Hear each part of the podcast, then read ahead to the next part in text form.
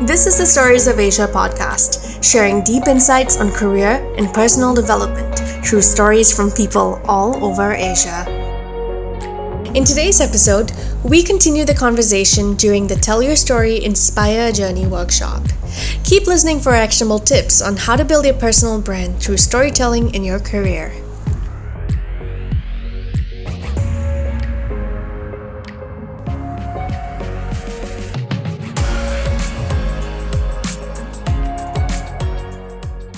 Are there any challenges for you specifically when it comes to building your personal brand? And maybe anything that you can share with us in terms of overcoming it from a mindset, from an actual journey perspective?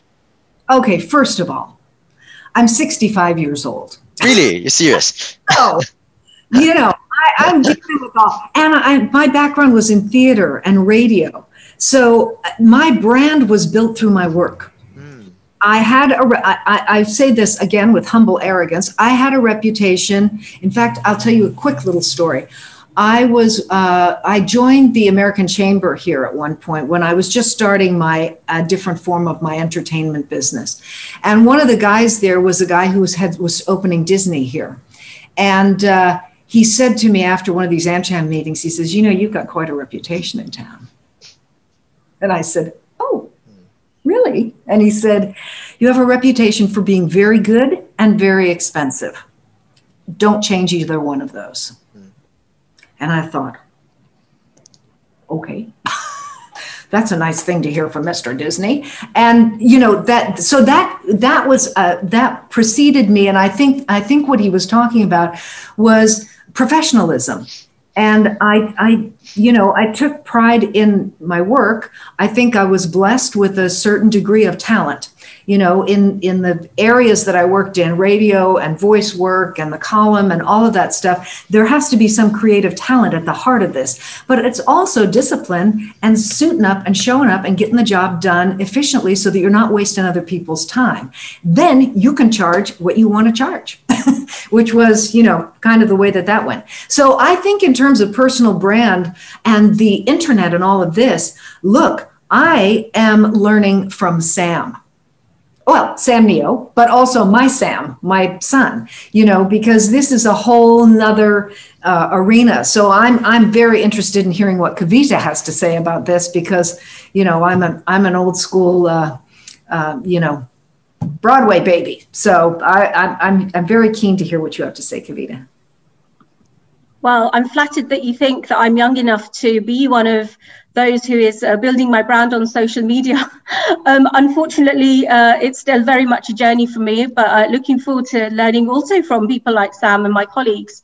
Um, in terms of, uh, so from a slightly different perspective, then, in terms of, let's take the, the company that I work for at the moment, Diageo. Um, absolutely love working um, here and how have I built my personal brand or my credibility and my reputation here? This terminology was is relatively new for me, Sam. So, you know, a couple of years ago, I hadn't necessarily heard of personal brand, branding, and the relevance and the importance of this. Um, you know, um, and back then we were more talking about what is it that you want to be known for? What is it that if I ask you know your previous three bosses or if i ask your leadership team or if i ask five people in diageo uh, what is it that they will say that you stand for and what you're about? Um, what is it that they can come to you for and they know that you will deliver? And so um, it's through it's through it's not an overnight uh, you know success story as you would say sam it takes years of commitment consistency and hard work and learning being humble enough uh, to know when sometimes you get it wrong um, and taking on board those learnings. Coming from a background of being in a non traditional world myself, especially when I first started working in the alcohol industry, for sure you did not see females, even in the UK, in a, in a, in a developed market. In the alcohol industry, and for sure, you did not see women who looked like me from an ethnic minority, and so I get um, as I as I as I progressed through my career, and I went on to live and work in other countries. From a cultural perspective, I used to get a lot of questions, such as, you know, from partners as well, uh, from colleagues sometimes. Oh, um, so you traveled here by yourself? You know, for example, when I when I started traveling to India on business, oh, you so you traveled here by yourself. How did you arrive from the hotel to the meeting today? How you know? How did you get? Uh, how did you get from the airport? And does your husband allow you to work?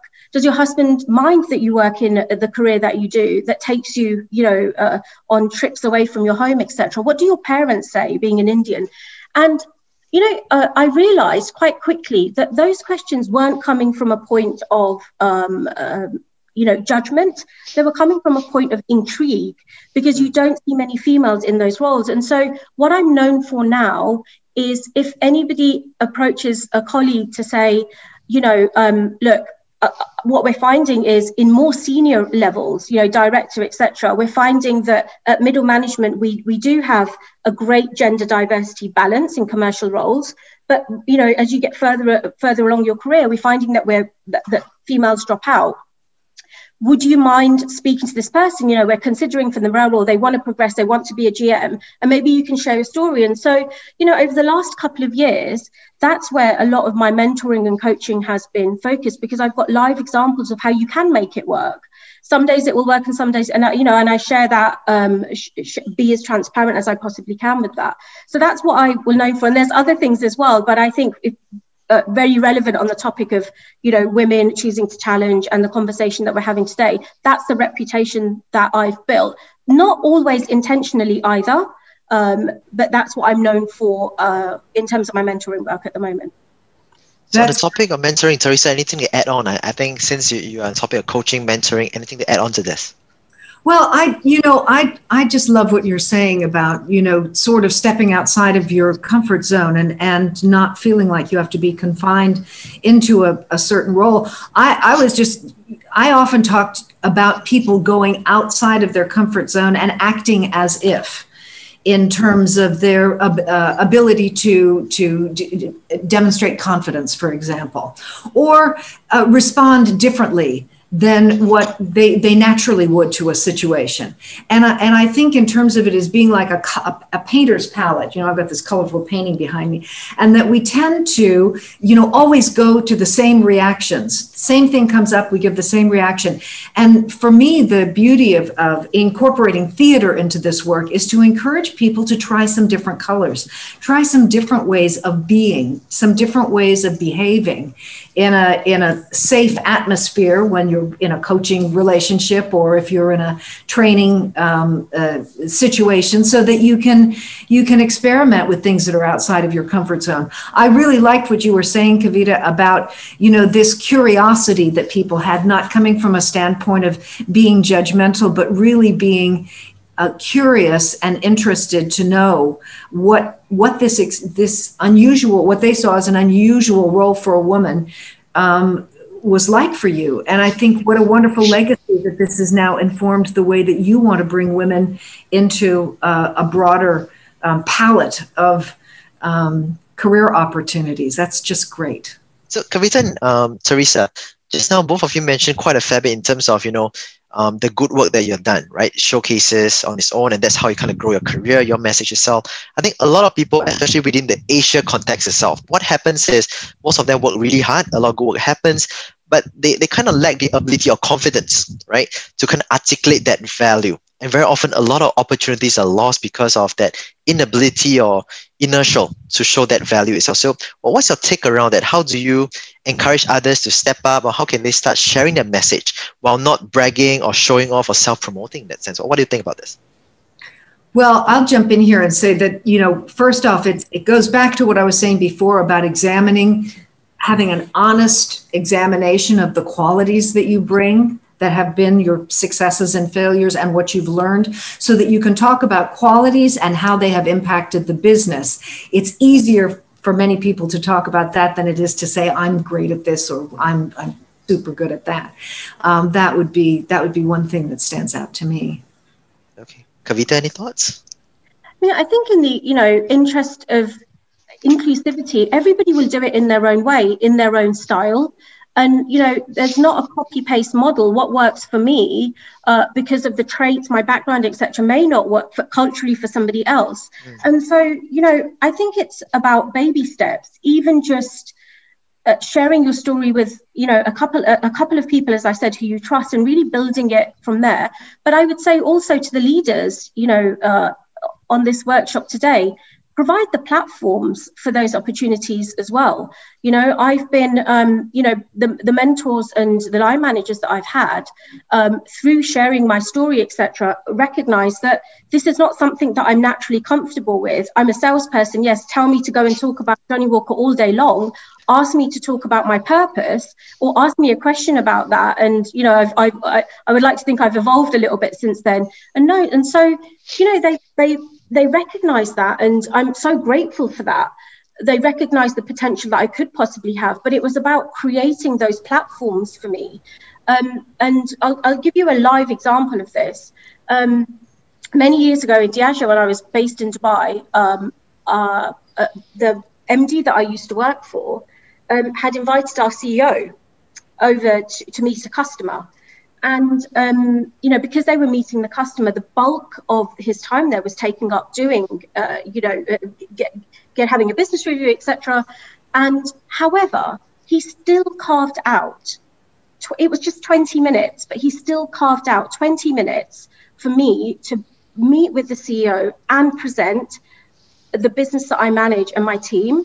And um, you know, I'll forever be because the, the prep that you would put into that in terms of storytelling, etc., um, really provided me with, you know, better opportunities in the future as well. And so I would say provide the platforms, you know, to the leaders to unlock some of that. If you see somebody with potential, um, and, and that's what's really worked well for me as well, Sam. Okay, cool. I'm going to jump in here and just say that you know I uh, a lot of my work as a coach is about helping leaders understand what theater directors about know about getting the best out of talent, hmm. and um, one of the things that comes to mind is um, this idea of um, praising that which is praiseworthy and praising it generously. That's a quote from theater director William Ball, and I think it's a beautiful quote about leadership. It's not about praising things that aren't worthy of praise, but finding ways to appreciate and appreciate in a generous fashion um, the good work that people are doing. And for some leaders, this comes quite naturally. And from some of the leaders I work with, they have to learn. they have to act as if until they're able to do it naturally. Okay, I think we have a couple of questions in the chat box. Let me just take them quickly. So I think Dio Diogenes, I hope I pronounced the name properly. Um, Teresa, the question is to you. 40 years in Hong Kong, that is something. Please talk a little bit about the language challenges while starting up, starting it up to this day. So maybe a bit of initial days in Hong Kong. How do you navigate through the, the language? Well, listen, that's thank you for asking about that. Um, when I first came to Hong Kong, of course, I determined that I was going to become a fluent Cantonese speaker. And um, my teachers were going to be my taxi drivers. And I got some good basic taxi driver Cantonese. but you know i'm look i'm a very lazy person. And in all of the jobs that i had although i was working with primarily locals we were always working in english at the radio stations and you know in the recording studio and all of that. So my son really saves my face because uh, although it's it, he grew up here he went to an english schools foundation but he is fluent in mandarin. So at least i can say i am an idiot and don't speak anything but English, and I kind of struggle with that sometimes. But my son can speak Mandarin. And my experience in Hong Kong has been a magical one. I've had tremendous opportunities, and I love this place. And um, yeah, it's home to me after 40, almost 40 years. It's definitely home for me. Cool, cool. Jonathan has a question for Kavita. So, alcohol is perceived to be a male dominated business. Is it harder for women leaders to cut through? What's your take on that, Kavita? Um, uh, I'll give you another live, live example. So, I've been working in the alcohol industry for nearly 15 years, just over 14. And until 18 months ago, um, I'd never had a female boss. Um, and in the last 18 months, I've had two, um, which is just you know and and there's many stories like mine. You know i've got many friends who are in the industry as well. So that just shows you whilst there's no there's you know it's not perfect um, you know especially if you look at the industry in more senior uh, roles um, but there's there's there's absolutely progress. And i think as diageo we're very much leading that. Um, and, and some other examples to, to share with you as well. When I first start, started working in the alcohol industry, I was the only female, believe it or not. I, I, I started, my background is from, from beer. So I started working for a brewer in the UK. And um, we used to entertain a lot at rugby, football, um, cricket, and um, because of the sporting platforms as well. And so during that time, all of my external base as well were, were, were male. And so I used, I, you know, I remember holding down conversations for anything other than work was harder to cut through because you know you were you were not included in everything. And you know i remember when i was going to my first rugby match i mean i, have, I, I grew up with a brother and a cousin. I'm genuinely interested in football but not so much cricket and you know rugby. I i remember watching a couple of matches before you know going to this because i needed something else to, to connect with my external network on and my partners who i was going to be spending three hours at a match with. So yes i believe it, it, it I believe when I first started, it was definitely harder, but I think the industry has made great progress. So follow up question quickly here then, right? So uh, I'll just quickly read the question. With all your background story to arrive at senior leadership level, building a strong behavior and baggage to progress to the ladder inside Diageo, now what do you think are challenges for new people who are just starting their journey, being also a member of minority and not represented on the senior leadership level? I think it's pretty much what you shared, but anything to add on to that?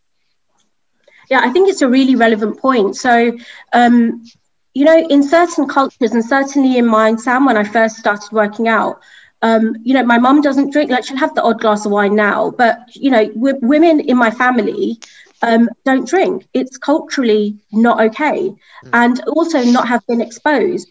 And so when I first started working, and this, and I've also worked in the Middle East. I mean, uh, also where alcohol is not widely accepted. Um, and so when I first started working in India, um, my team was, um, you know, fully male. Um, I was approached by an internal uh, candidate um, because she was aware that I was, uh, uh, you know, hiring for some commercial roles. And you know, one of the one of the first um, questions that she asked me is, me being in a supply chain role where I'm full-time office based in in the alcohol industry is okay and acceptable with my family. However, um, I'm for this role, I would be relocating, and it's a customer facing role. Can you share your experiences with me of how you manage this with your family? How, you know, how is it going to be? Am I going to be expected to drink when we go out? Am I going to be expected to be working late at night, etc.? And this is an off trade role, so not necessarily. And you know, it just and this was only a couple, eighteen months, a couple of years ago, and it just goes to show you that um, even within the industry, people have these questions when it comes to progression or moving cross functionally. And the questions are very, or concerns are very valid. And, and I think that's why it's great to, you know, air that and have the open conversations and maybe link in with somebody um, whose career path, you know, who may be from an ethnic minority like you and may understand your culture. Um, and so yeah, and you know, and she she she's uh, she's now enrolled, and um, it's it's been a couple of years and performing very well. Um, and you know, um, and she she doesn't drink, and there's absolutely no pressure to do that. I believe many years ago, I think it was different when I first started out in the UK. So actually, it's a, a very nice lead into the next question for Teresa. So Jonathan is asking, what's the one tip you would give to an introvert to ensure their voice can be heard without them being so uncomfortable? They fluff the lines. I think it's kind of ties in quite nicely, actually. Yeah, sure. I mean, there's I, I, going back a ways. I used to describe people sometimes this way. I would say there there are hot people and there are cool people and it's hot to be hot and it's cool to be cool. And hot people have that sort of driving energy. I am like a thousand and one degrees of that kind of energy. But then there are people that we would classify perhaps as more introvert and and they lean back and they're cool. And people perform because they want to please them in terms of a leadership role. And I think it's to be able to own that introversion, to be able to own that quiet strength and to realize that you that you know confidence and extroversion are not linked necessarily you know um, i think it's much more more important for you to settle yourself and and and develop a clear structure for getting your point across. I think that's what can happen for most people, extrovert or introvert, that when they're in the spotlight, the mind goes blank and they or they're off on some tangent and they feel like they can't get the structure of what they wanted to say across. One of the things one of the tools that i like to use is a storytelling tool that is a sort of first then finally. You know if you can go through chronological order and say and and just do three sentences and say to the person if you'd like me to go into more detail i can go into detail later. But at the beginning of my career blah blah blah blah within the last five years i've da da da da da. And today i'm i'm interested in doing blah blah blah right? So if you've got that nice succinct little story in mind don't worry about being the most dramatic person in the room. Just on that warm that that cool confidence i would say Oh, I like the first then finally concept. I mean, it's a simple framework, but it guides you through.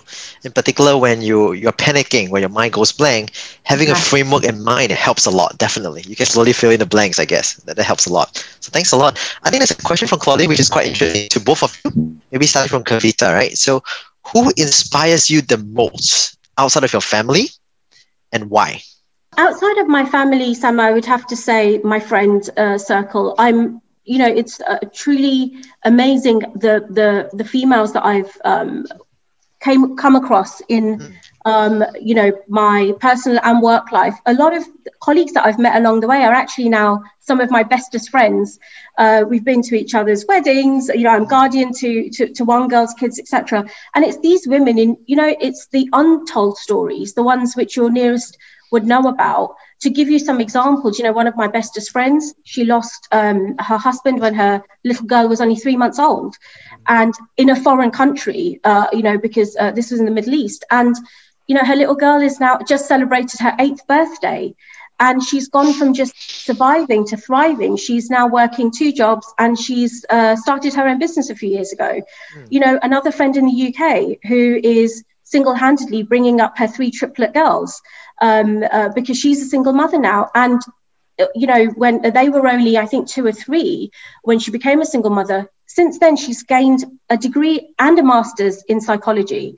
Um, you know, another friend who, despite having had very bad COVID very, very recently um, and been hospitalized, um, she's a frontliner medic for the NHS in the UK. She's now running vaccine centres, and so and I've got many like that. And you know, and I think it's it's um, it's it's uh, these ladies that I find most inspiring. Of course, there are many in the more famous public domain, celebs, etc. You know, and they're known for many firsts. But it's the women in my everyday life. I'll uh, give you another example. My I, I started my career off at Mars. I'm still I'm still really good friends with uh, five girls there, and um, you know they're they're all around the world now as am I. But one of them must have seen my uh, seen the LinkedIn post for today's um, workshop, Sam. And first thing this morning, I received messages for, for them to say, "Sorry, we can't attend." So you know that it's it's it's those types of people that I've been very grateful and fortunate to meet along the way. That they inspire me every day, and they're they're my support network as well. So inspiration is everywhere. It doesn't have to be someone famous, and we can draw inspirations exactly. for everyday people that even we know in that sense. So thanks a lot, Kavita. How about you, Teresa? Oh, I'll keep it very short and say, you know, I think it's the unsung heroes, the people that don't really get the recognition, that are just getting up and getting out there and doing the stuff that needs to be done. You know, there's a gal who in my uh, neighborhood whose job it is is to gather, you know, cardboard boxes together, and she's got this trolley that's as long as a barge that she goes down the street with. And I think to myself, you know, you don't know how tough other people's lives are. You know, you have a bad day and you think, oh gosh, you know, and I was late to my lunch appointment, and you're forgetting that there, you know, there are people that are doing hard work every single day to make our lives simpler and, and better. So those are the people that really I admire. So, so we have about you know about seven more minutes or so before we conclude the session. Maybe I'll have two more questions. The first question to both of you is if there's one takeaway from today's session, right, that you want everyone to just get started, you know, the, the call to action basically, what would that be? Maybe starting from Kavita for a start.